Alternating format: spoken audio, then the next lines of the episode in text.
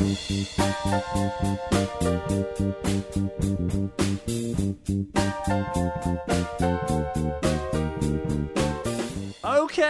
happy Friday, listeners, and welcome back to Into the Night Minute. Yes, minute 55 to be exact. Now, of course, you know this. Each week, the Movies by Minute hosts will examine the 1985 John Landis directed comedy Into the Night, one minute at a time.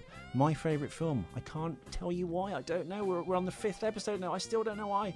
So, uh, you of course know me, and returning from yesterday, my darling boy, film expert extraordinaire, and the co president and presenter of possibly my favourite YouTube channel, Valverde Broadcasting. If you don't know what that is, stop this show immediately. How dare you? Go to YouTube and type in Valverde Broadcasting. You'll be assaulted visually. Your your your senses will be on fire with uh, every film, be it classic, contemporary, modern, old, and with some amazing insights, some amazing commentaries and mini documentaries uh, created uh, by Richard Jackson and his wonderful co-host Duncan Casey. And that is Richard's cue to jump in and just wave his big movie dick around. Yeah. Oh, well, hello. You're a wonderful hype man. I sort of want you just to follow me around. And you gave me a good intro yesterday. Ye- years of pumping myself in London, and that's not a euphemism. Uh, trying to get my No, my name no. out there. you can walk the streets of London and see many an, many an actor pumping. Looking It's, for uh, rough just- trade on the old Kent Road. There we go. That's the one. That's the one. It's like a really filthy monopoly board down there. Well, I, ju- I I just thought, you know what? The, all these American movies, and I was, of course, the presenter of the Two Minute Terminator. That that's where I've been asked to do this, listeners. But I thought we could uh, take those lovely American franchises, all these like weird films that no one's heard of, like Into the Night, and smear our weird Englishness all over it. So that's why I thought Richard Jackson is the man. Like congealed jam wiped off a scone all over your nice American film. Look what we've done, Ethan. Look what what, we've what have we created? Something's for sure. We're going to endlessly apologise for it because that's who we are. So, just double checking my records. Yes, it is uh, Friday, and we are doing minute 55. So, that means, folks, uh, it starts with the minute starts with Jeff Goldblum looking at Michelle Pfeiffer uh, over a lovely piece of Ira Newborn score. Maybe we can discuss him, I don't know. And it ends with Michelle Pfeiffer saying, I can't even give a number, I can't even remember, uh, remember where I'll be. So this, uh, folks, is I guess in the world of the film is the end of their kind of adventure, really, before Jeff gets dragged back into it. But we're not allowed to talk about that, or maybe we are, because uh, that's uh, you know to be covered by someone else. So there we go. Anyway, Richard is here, uh, and uh, he's going to discuss the works of John Landis again, maybe uh, this scene, and who knows, movies and life in general. How are you, Richard? I'm very well, Ethan. I'm good. I'm, I'm- I've enjoyed the uh, the Landis deep dive um, we've done so far, and I'm just kind of we tried to place this in the in the Landis pantheon last time, and it figures in the let, let's say the bottom third. We're going to say the bottom third. I think it's the cusp of the bottom third, actually. Uh, I think it's the very bottom of the middle section. And Um, the I- top of the bottom. do I third. I've dare been to very even- nebulous. Yes. Do I dare to even say we're in the uh, Goldblum pantheon, or even the Pfeiffer pantheon? This uh, appears. Well, What- it's no Tell you what, let's- easy, what's the it? Michelle Let's- Pfeiffer canon? Top three. What are the bullets in your Michelle Pfeiffer canon? Man, I'm I, I, I don't have a particular enthusiasm for the works of Michelle Pfeiffer. I mean, Because she seemed to disappear up for many years, then return in Stardust. Yeah. Well, you know what? What lies beneath? That was kind of a comeback, and then she went away again. Then she came back again with, like I said, Stardust, and then she seems to have gone away again. Oh, she's been. I, I'm not. It's kind of a spoiler, so I won't say where. But she's in the Marvel movies now. Yes, not in a particularly is. huge role, in kind of a senior role, but she's she's there. Uh, what would you? Where? Would, what are your Pfeiffer? Uh, well, Grease two, Married to the Mob. Oh and, yes, um, Jonathan Demme. With yeah, yeah, with Dean Stockwell. For Yes. some reason, I've got a real vivid memory of Married with the Mob. Married to the Mob. Um, I think it's because she I had like that reddish brown hair, didn't she? And it was curly. Like, wow, Michelle Pfeiffer's branching out. Forget Nicole Yes. Kidman winning an Oscar for The Hours by having a rubber nose. This is, this is breaking new ground. look at this abstract off-brand Pfeiffer. What am I even supposed to do with that? I don't, man. Seriously though, what? This is give me, this give is me the your, give me Hercules top of New York movies. for Pfeiffer. Oh, oh, I want to. That I'd do the minute, uh, the Hercules New York minute from, uh, podcast. That would be great. Don't give them Um, any ideas, Richard. I, mate, I, I already did a whole episode. That was probably my favourite episode of anything we did on Valverde so far. It was the most fun to do. I think it's the best, most entertaining episode. But because it's Hercules in New York, no bugger watched it. So it's kind of like, you know, my passion project that no one's interested in. Well, do you know It's my what? kind of- What I'll say, and how I discovered you is through the commentaries on the other channel before you started this brand new one. Uh, maybe it will pick up as things go on because I think as people get to know you on the channel, and if they like one, maybe your thing, uh, you know, talk, maybe they'll go back and look at that. But I think, I mean, I've I've said this a million times. You can go out and see a great movie. Let's go and see Adventures, uh, Avengers: Infinity War. Let's go and see, you know, they've they've they've you know the local cinemas putting like James Cameron's Aliens on for just one night. I have far more fun watching terrible movies than good ones. I'm not sure if it's a consequence of my age or I don't know, but I think maybe that's why you enjoyed the Hercules in New York thing perhaps more.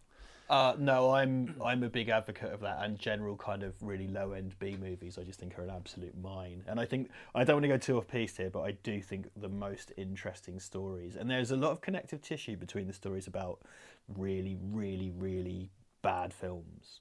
There's no there's a lot of commonality in how those films were made, I find, and I think it's a completely legit area of study and it's been pushed to the popular culture kind of forefront by the disaster artists recently and lots of people have then got onto the room. But then you've got all your Miami connections to Samurai Cops and Troll 2s and Cyborg Cop 2s, Cyborg Cop 3, The Recycler, uh, Project Shadow Chase, Chase of the Gates of Time, uh, Plughead 2, Circuitry Man Rewired. That's that's where it's at, in my view. But that's a big Is, do you think actually just Troma is a kind of step above those? Are they just all in the same melting pot? Troma's interesting, man, because Troma, you have to be really careful because I think when you start making deliberately bad films, there's no point. So, like uh, the whole Sharknado sort of thing that Asylum do, it's it's purposely made bad films. It's kind of ha ha, look who we cast in this. Whereas Troma, Tries its they've best. been deliberately making well the the because there are the mainline Troma films which are the ones directed by Lloyd Kaufman then they're kind of the pickups that are around that. And Lloyd Kaufman knows very well what he's doing and if you read his autobiography he is very he comes from the world of New York cinema he's married to someone in that world and he is from that world and you know he's connected to it. And he knows fucking well what makes a good film and he sort of deliberately does the opposite. He's just got this I don't know it's hard to explain because he's always sort of deliberately made bad films but he kind of did it before there was this arch ironic thing about it. It's hard to explain. A lot of the things that Troma have No, I know what you mean. Yeah, because I mean, one of the, but- like you said, the room is successful in Troll Two. Well, in, Mm. that's well, that's probably the wrong way of saying it, but like that that doesn't know, or it's not trying to be a bad film. It just kind of is, and it has a kind of charm because of that. Precisely. There's there's and often because that's that's made by Claudio Fragasso, who did uh, loads of stuff in Italy, and he was uh, kind of contemporary of Lucio Fulci and stuff like that. But you know that's because he's doing it in the English language and it doesn't quite add up. And that's a big commonality because Birdemic is made by a Vietnamese guy who's directing actors in a language that isn't his own. It's the same thing with Samurai Cop. It's the same thing with Miami Connection. And unfortunately, that leads- leads to these sort of slightly tone deaf things where, you know, maybe lack of translation. Quite a lot of the time, I've noticed in these things, and and part of it is I honestly think they they Well, James The- Gunn's the German- as well, isn't it? And Kevin Costner from uh, Kevin Costner, well, a man, Surf uh, USA, I think, or something, and uh, Billy Bob Thornton. Yes, Billy Bob Thornton, um, De Niro, I think, did a film that was technically issued. You know, these are film. All these ones we're talking about, they were issued by Troma. They weren't the kind of main like because Troma pick acquired things and funded things. Yeah. Whereas like the Troma films are, you know, Toxic Avenger, Sergeant Kabuki Man. Those are the, the ones directed by Lloyd Kaufman are the kind of the in-house and you know, Michael Herz. Those are the kind of mainline Troma films. Mate, I'm sorry, this is way off topic. This is It's super fine. off topic. No, it's fine. Um, people have tuned in for their for into the night, but they're getting all this B Well, but but have they? Because like we said, very few people have seen this. Very, I think even less people care. That's why I thought it was such a strange uh, film subject for the minute kind of people to kind of cover. And maybe that's why they've Hmm. asked all the other minute shows to do uh, like a week each, essentially. I don't know. I mean, one thing I will Hmm. say about this clip, and I've lost his IMDb now. I'm so sorry. Uh, is the uh, the doorman in this of Hmm. the hotel? Mhm. Now I know him from Die Hard Two and Fright Night. Mm. And Oh, I missed can't that. I Bloody didn't find his this. name now. Art Evans, I think. Is that his name? Bear with me, listeners. But well, as we discussed, uh, whilst Ethan's kind of having a, a quick quick shift on the IMDb there, um, yeah. Got him. Okay, sorry. What were you going to It's say? Richard? it's a ca- well, it's a cameo packed movie, and it, uh, it's one of these things where there's so many cameos you can't tell if someone is just a jobbing actor at that Actor point and in their who's life, actually a or cameo. Someone's a cameo. Because most of the cameos are from industry, kind of essentially non-actors like writers and directors and special effects people and composers and puppeteers. In one not- notable uh, example. Um, Well, but the, it's the a- guy know. that I think Jim Henson's speaking to in that scene is uh, his original, one of his original puppet cohorts that started off Sesame Street. The, the name he says into the phone, whose name escapes now. We covered it on the Monday show, basically. But uh, that's a little oh man, there you go. I think Art Evans was casting this as an actor, and I think 1985 was his year because obviously he got Fright Night the same year as this, and uh, that's one of my favourite films. In fact, I'd probably put that slightly above Lost Boys from that kind of do you like Fright Night or Lost Boys kind of thing that you hear sometimes with people. I think, Mm. I think girls tend to like uh, Lost Boys. It's all leather and rock and roll and sexy. and Sexy Kiefer Sutherland's vampires or whatever. well, Lost Boys had that string of sequels, didn't it? With Oh, original yes. cast members coming back. I've not seen any of those. Not Uh. Fright Night had a remake with like what David Tennant and fucking Colin Firth or something was it? I don't know. Colin Farrell, but yeah, that wasn't very Colin, Colin Farrell, don't Colin Firth. It could, Mr. Wrong Dawson Colin. could a vampire. I don't know. Wrong Colin. It might still happen. Um, yeah, we've we've kind of scored. Kind of my fault because I, I eschewed the Bowie minute for reasons which I laid out yesterday. But um, this one is a kind of weirdly dull minute. It does feature the first kind of properly romantic dull. moment. For... Yeah, no, that's I true. say that as actually. someone who loves this film. Somebody loves it. It's a number of dull minutes strung together. this is the fifty-fifth dull minute. If you just called it Jeff Goldblum walks around Los Angeles. Yeah, to lost, Je- depressed Jeff, insomniac Jeff. Because it's, it's like it's totally obvious that the denouement is him going to be getting a night's kip in it. Because it's like you know Marathon Man where Dustin Hoffman's been out all night and stuff, and the point is Jeff Goldblum's been out all night, but he's kind of tied a bunch of he's untied a bunch of psychological knots, therefore he can sleep. You know, and that's totally going to be you see it coming a mile off. Um, as a thing, but this the scene we got. Firstly, I like uh, Bruce McGill's uh, Elvis car is brilliant. I love, I love the Elvis car. So they're in the Elvis car, and they have their first kind of little kiss, where there's this kind of like weird sexual tension in it. She, you know, she gives a little touch to his face and stuff, and there's clearly some something there that they don't quite want to admit because it's all weird. And they have a little kiss, and then uh, and then she fucks off upstairs. And they also as well because like you say the the bit where um And Jeff is What's her name? justified, by the way, because his wife's cheating on him. The same way Mel Gibson Yes. doesn't kill Gary Busey in cold blood because he beats him in a fight, and then Gary Busey goes for a gun. Then Mel can shoot there you him. go. Sorry, there what you go. say? There you go. It's a Hollywood morality right there. That's the Exactly. yeah, that's it. He chooses not to speak to his wife when he knows she's been shagging another guy all day. But she does give him strawberry ice cream, but he decides to go and have. I like that about him. He just sort of goes like, F- it. I, I assume he's off to the airport to go visit the prostitute that Aykroyd told him about. I think that's his plan when he gets interrupted by. You know what? the doings. The amount I've never thought of that. You're absolutely right. That's why he would be going to the airport. The two-hour hmm. flight to Vegas. Of course. Yeah, that's it. Oh Off my god! Vegas. You just Yeah, blew my he's mind. off- He's off to go see the prostitute, oh, like Sally or whatever. Is it, what is it? He goes like, she'll, she'll dress up as. So, what's anything mean? He's like, she- she'll dress up as Santa Claus if you ask her. so, how long since you fucked your wife? He's like, you're a classy guy. I like, I like that. It's a nice bit of dialogue. That's nice because Landis stuff is caught sort of. Um, I'm all over the place at the moment. Sorry, Landis stuff is always kind of like a little bit dirty, isn't it? A little bit filthy, dirty in the kind of. I don't know if Americans would use that term, but like just, Smutty. smutty, smutty. Thank you. the Yeah, it's always boo. It was usually boobs. or a bit of Postcard humour they'd say in England, kind of- wouldn't they? yeah, seaside postcard. Yeah, right, seaside postcards. So there's always going to be boobs, and there's always going to be sex, and might be a few f bombs here and there in the right certificate movie and whatever. And that Well, happens here, you know. I wonder where he some- got get some that from. Because he does Yeah, capture kind of, like you said, like that postcardy smut, perhaps better than many English directors. I would have thought, especially American Werewolf in London, where it's Mm. very British, but not in a kind of I don't think cartoony British way. It's a, very much of the time, and that's what things were like. Mm. The way he represents Yeah. kind, kind of the underclass at the pub, and then you've got uh, John Woodvine as the kind of uh, you know the educated doctor. He kind of did cover many, and the middle, I guess, the policeman and stuff. He kind of uh, seem to touch very, I think, succinctly on uh, the, the the classes represented very well in that film as well. Well, it's a similar. Yeah, I'm not going to say it's as well represented, but the, it's the same thing in Burke and Hare. You know, it's an immig- it's an immigrant story because they're Irish and stuff, and it's they're Irish in Edinburgh, and they're kind of lower class, and they're considered scum, and they go into this shit line of work, i.e., body snatching and stuff. So it's a kind of similar thing. I don't know if it's a theme, but then again, maybe it's just the American concept of America because I guess there's a bit of kind of Anglophile in him you know, if he considering the things he's done, i.e., Werewolf and and, and Burke and Hare.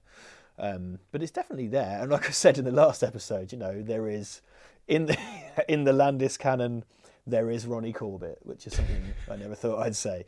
For those that are listening, I guess around the world, Ronnie Corbett was one half of the two Ronnies, which was, I guess, a British comedy duo that was on BBC much. Which weirdly, I think they always put Morecambe and Wise on at Christmas, and they never kind of really, or didn't used to. Not that I remember. They always seemed to like put the two Ronnies on. Never put the two Ronnies on as much, and I would have thought I preferred the two Ronnies to, I guess, Morecambe and Wise. The same way Little Britain used to be on all the time, and never the Fast Show, which I thought was yeah. Odd.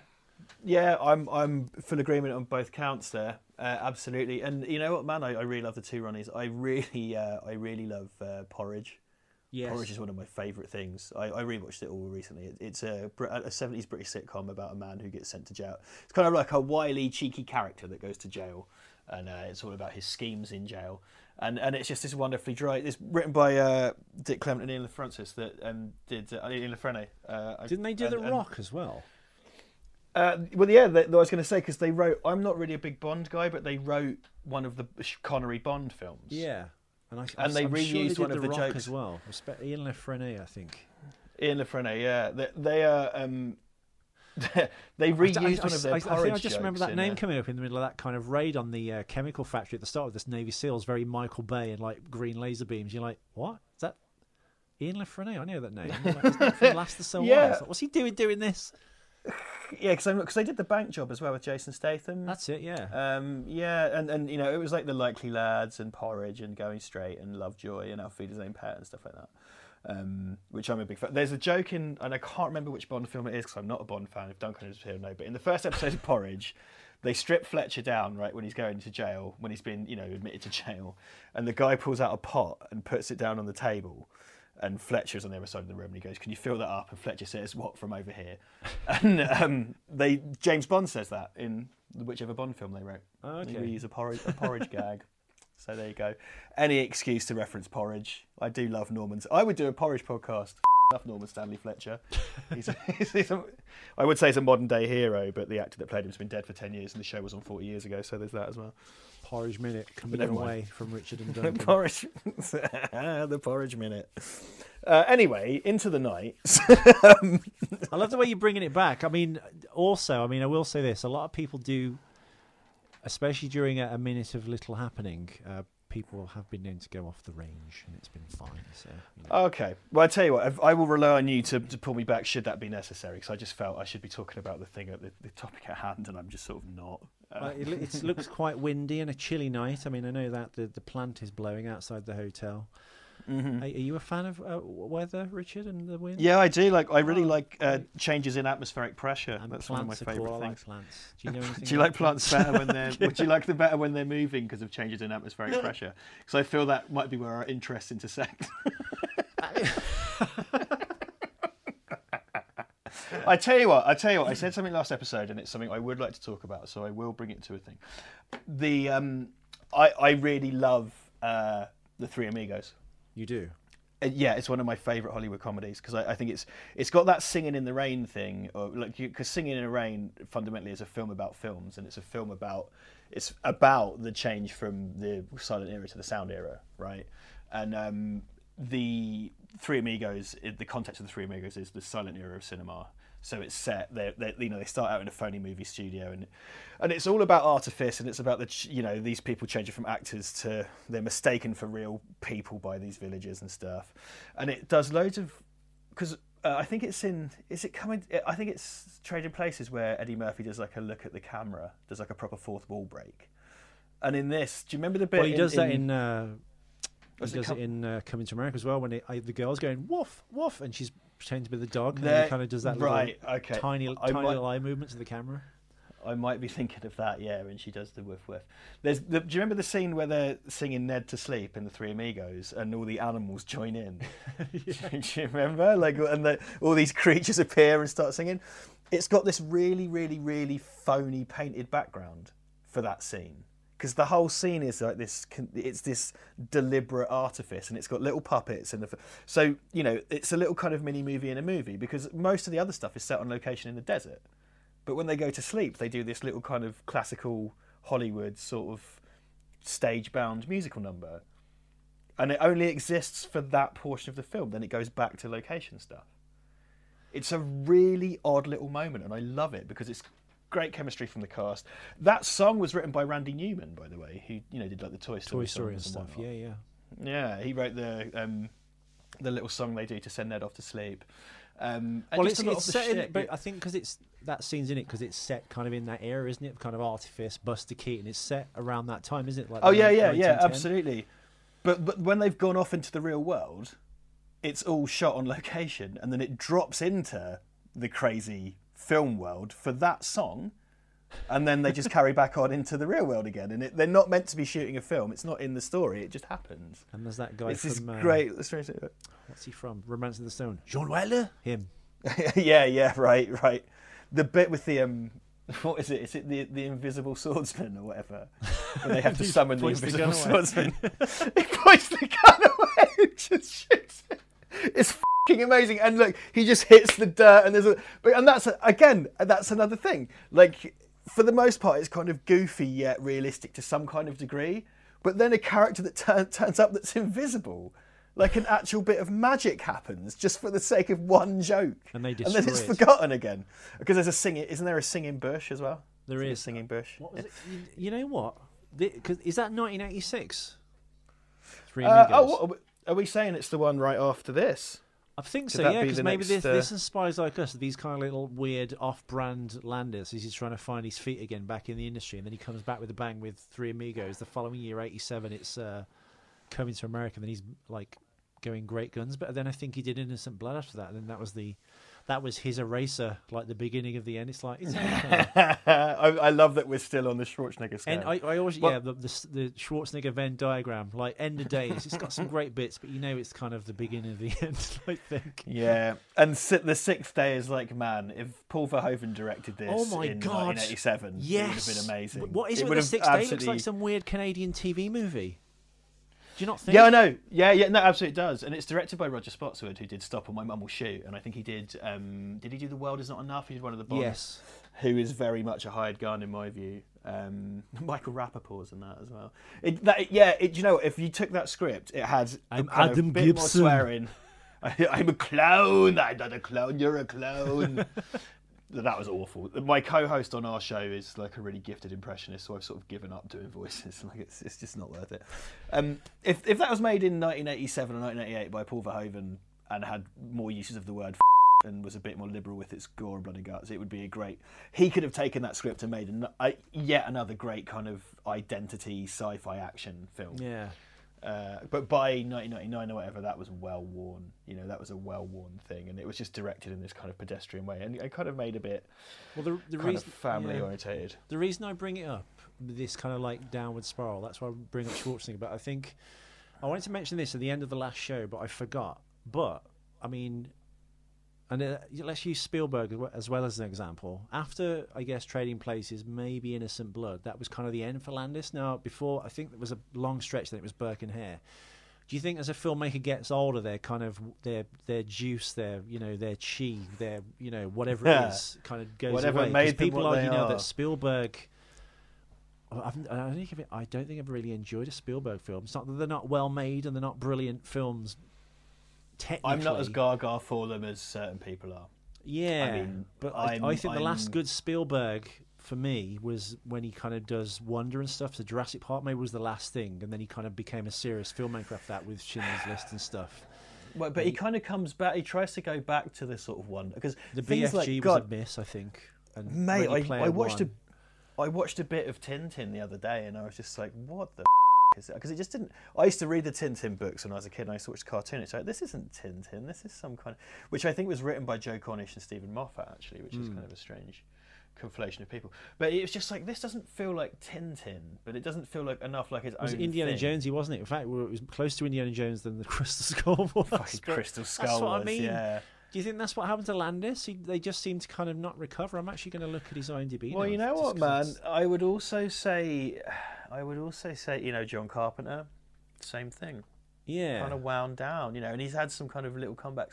And now he just smokes weed, plays Call of Duty, and then goes on tour with his music for money, which I respect immensely. I, have you seen him live, Um, by the way?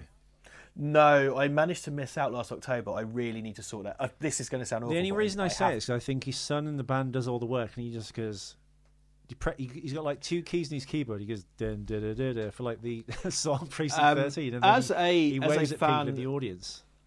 As a fan and uh, frequent consumer of electronic music, I'm absolutely fine with that. That sounds like quite a lot more than most acts I go to see. I see. suppose he's earned that right because he's written all that stuff, but he just seemed like, come on, John. Well, that's it. Use both hands. maybe, Ethan, maybe he's using his feet as well. You just can't see. he's keyboarding with his feet. Um, I, d- I want to look. This sounds really bad, but one of my things, and I've had this discussion with my mates because we kept meaning to go see him. It's kind of like, man, we we got to see him before he dies, eh? Because he could. I don't mean to be bad, but he's you know he's in his seventies. he looks older than he does. I think he's only 71, but he looks much older with like this Man, like, see-through skin Fu Manchu looking dude. he still blazes, man. I mean, even I gave that up a few years back. You know what I mean? He's sat around. He sat around. I assume in his pants, getting blazed and playing. And he plays video games, so he probably is prematurely aged. You know what I mean? Like, I wouldn't be that surprised based on that lifestyle. What So, okay, I- why do you think Landis? I mean, not Landis. Why do you think Carpenter kind of gave up? Because I think The Ward was his last film. Now Landis here, I'm looking at Spies Like Us. Into the Night, Spies Like Us was 1985. Then it's Three Amigos 86, Coming to America. Then three, I think, years later in 91, it's Oscar. Then it's Innocent Blood the year after that. And then it's Beverly Hills Cop 3. And then that kind of really is it until. The Stupid. He does TV, Dream On and stuff with Brian Benben. But that was kind of it. He became. And then a I TV think- producer after I- that. I think the Stupids is it until uh, Burke and Hare. Yeah. You I mean, know, he went into television after Beverly Hills Cop 3. Does that mean he just went into direct to jail, maybe? There were Just three, don't pass three go. bombs in a Don't. Well, I wonder, like, and as well, I always felt. I mean, Beverly Hills Cop Three is not a good film. But uh, you'd firstly, imagine but- with the Landis pedigree, he could have really made that perhaps more special than the first two, like the John Landis version of Beverly Hills Cop. You would think. And you would think. It's just a time. Uh, but the fact as well. I mean, that is the only example I think of him doing someone else's sequel. Yeah. And it's probably. Oh, this is something I wanted to touch on because one thing about Landis is, uh, well, you know, for obvious reasons, but he is very closely associated with the classic SNL lineup. Yes. So Ac- Aykroyd, uh, Belushi, Eddie Murphy, Chevy Chase, you know, Steve Martin, like the kind of classic SNL stock guys. company you know, of actors, really, or comedians. Exactly. Well, and you know, um, the, the National Lampoon was basically Lorne Michaels nicked all those guys and took them over to SNL, right? Yeah. And Lorne Michaels like co-wrote uh, the Three Amigos, so it is essentially an SNL thing. And there's a big long pen. You know, it goes. You know, you got Undercover Brother and uh, Because Austin the other side of it Wayne's was Second. City, was it? So that was like John Candy, Bill Murray. I mean, I mean, I think Belushi was Second Yeah. City, I think, but he was the only one. Him and Aykroyd were Second City. They went to SNL, and I think They went to uh, SNL. But movie-wise, like you said, yeah, they were very much of a group, and then you've got uh, Murray and John Candy doing other stuff, really. Mm. Because then there's. Have you seen Stripes with Bill Murray? I love, That's a stri- you know what? I say, well, I was going to say I love Stripes. I love Stripes right until it takes that right angle turn, becomes this like weird, serious war rescue movie. Yeah, right, right. Because it's about these kind of Yeah, dudes. Like I've got a real obsession film? with like pre-Giuliani New York. It's this kind of like slacker film in slum New York, and then they just sign up and stuff, and then it just yeah, it takes this complete turn. Um, and that's a great. That's a it's probably Harold Ramis's most sort of oddball performance. I mean, he's still being kind of Ramis, really, but like it's a really odd thing by Yeah. him. The kind of strange, sedated, stoned Ramis performance. Because you know, Egon's supposed to be this distant, faintly kind of autistic spectrum type thing, isn't it? So that's a little bit different.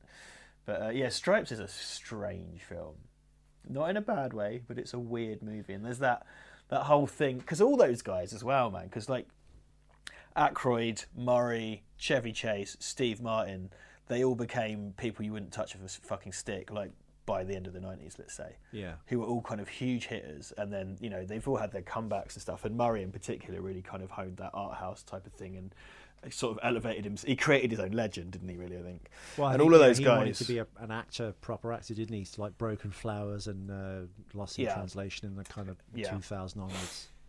Yeah, and kind of working with Wes Anderson and stuff like that, but still doing kind of things that are essentially comic, like tragicomic. I think is his kind of thing. Garfield. Um, Garfield. Did you hear though? Apparently, because that was written by Ethan Cohen, but he thought it was Ethan Coen of the Coen brothers. Oh, that's where he did it. Because well, he I did think it was uh, that way uh, what is it, Charlie's Angels? And apparently, famously, him and Lucy Liu came to blows almost physically, or if not Mm. actually physically. Which is why he's replaced by Bernie Mac in the second one. Yes. I think it's just a hilarious substitution. But then again, it is a film directed by McG, so I don't really, you know, make of that what you will. I wonder if that's well McG to speak about him. I wonder if uh, is it is it is McG's fault of being McG, or is it just he's had a bad run of films, or I don't know. I don't know. He's a strange one, man, because he, he, if you hear him speak and stuff, the man has got bags of passion. He's got a huge passion for what he does. Because he's like, music video director, isn't he originally? Is that right? Yes, yeah, So yeah, he's like yeah. like a Fincher, but he's kind of like uh, he's the he's the raw deal Fincher. I think he occupies. Yeah, he's the raw. He occupies that space. I think between Michael Bay and David Fincher. you know what I mean? But it's mostly at Michael Bay's end because you know they're the music video director as well. But because something like Terminator Salvation is really it's, it sucks, but it's really well intentioned. I think its heart's in the right place, but it's so wrong headed. Yeah. Um, and it's not badly made. I mean, it's not very interesting to look at, or in terms of its storytelling, but it's not badly Brown made. palette. Oh, so much brown. So much brown. Fucking hell. Well, Well, I think. What were you going to say? Sorry. no, no, no. Please carry on, carry on. No, on. Ethan, please wrap up the show. I was about to. Uh, right, listeners, I do hope we've covered uh, some of the points of this clip, and we've gone a little bit of a deep dive into Landis, and perhaps as uh, an artiste gets older, perhaps in his career, or like uh, Richard so pointed out, you lose your kind of uh, your tight creative relationships, as we do in life when someone kind of goes in your life or comes out of it. Some people are the drains or uh, or fountains. Maybe Landis lost all his fountains, and he was just stuck with. Uh, Burke and Hare, who knows? But if you like that film, I'm not one to judge because I like this film. So, what do I know? So, that's it, folks. It is Friday. On Monday, you can expect a completely different team of people with uh, special guests discussing, I think, 56 to 61, uh, just as we hit the hour mark with Into the Night. And as you know, of course, you know what this show is. You're a Minute fan listener. But maybe your friends don't know about it. Maybe your family don't know about it. Who knows? Go up to your grandmother if she's still around, and you, maybe you want to finish her off. Make her watch it. Make make her watch Into the Night. I don't know, but uh, yeah, if you are a fan of uh, this show, please uh, tell friends and or family or co-workers about uh, not only the minute shows but Into the Night. As I said in the last episode, there are over 130 uh, minute shows out there covering uh, a wide range of movies. And with that, if you go to intothenightminute.com, you can find out about the show. And if, of course, you go to iTunes and Google Play and type in Night Minute, uh, you will, of course, find this show. With that being said, we say a fond farewell to our wonderful guest, Richard Jackson, who's carried this show for two episodes like the pack horse that he is with his uh, insight and wisdom. So, uh, thank you again so much for coming on, Richard. You've saved the show once again. And because of that, I love you perhaps a little more than I should have before we started this endeavour. That being said, if you do like Richard, Richard, where can they find you? On YouTube, Instagram, Twitter, anywhere. Well, I- I can't leave it hanging. I love you too, Ethan. Thank you. People think I'm a monster. I'm not going to endear anyone to me if I just leave that hanging. in Don't look at me. we'll sort that out later, dear. Um, yeah, we, uh, myself and uh, my co-host Duncan Casey have a channel on YouTube called Valverde Broadcasting where we do free-form uh, film chats on a specific film every Monday. It's an on-camera show, and we have different guests. We've had actors and directors and film academics on, and hopefully we're going to get more. Uh, that we try to make that as fun as possible. Lots of random old bits as well. We do podcasts. We do uh, feature-length film commentaries, uh, and I've done some random mini docs and just kind of editorials and stuff. And we're trying to get more of that together. So, if you go to Google or YouTube and just search Valverde Broadcasting, you will find us. Or you can also just uh, look on Twitter, and it's at Valverde Tweets. You will find us there. And there we have it. And if you want to find me, folks, you go to my YouTube channel. It's questionable EMCQ. And weirdly, uh, I've not done a video for about eight months. And loads of this week, loads of comments and all my videos have popped up in my email going, "When are you doing another one? We love your show. What's going on? You haven't done a thing for ages, so I might start getting back into it."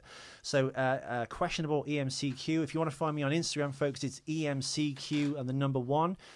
And if you want to go to Amazon Prime, you can see me in the show Dark Ditties. I'm actually off at the end of this week. In fact, it's Friday, isn't it? Yes. Off tomorrow to shoot for a week with uh, Knight of the British Stage, Kenneth Cranham, and uh, who else? Ian Gelder, who's one of the Lannisters from Game of Thrones. So if you're a fan of uh, old English gentlemen and uh, no hope hack actors like me, uh, there's much to be had in that uh, horror comedy show by the people that brought you the Fright Night documentary. And of course, if you haven't seen or heard of that, uh, do check that out. It's a great documentary based on the film Fright Night, uh, and that is another thing you can check out. So please go to Valverde Broadcasting on YouTube. Hit that subscribe bell twice so you get a notification, and uh, every Monday you'll have Richard and Duncan in your living room pouring film knowledge all over yourself. If you liked him on this show, you ain't seen nothing yet. Folks, it's been wonderful. Thank you for having me uh, into the night minute. It's been wonderful. Hopefully, we'll see each other again on a future show and have a lovely weekend. And uh, we'll see you back on Monday, but without me, with some other interesting uh, people. Bye. Do we thank you or what? I'd say I fall in the or what category.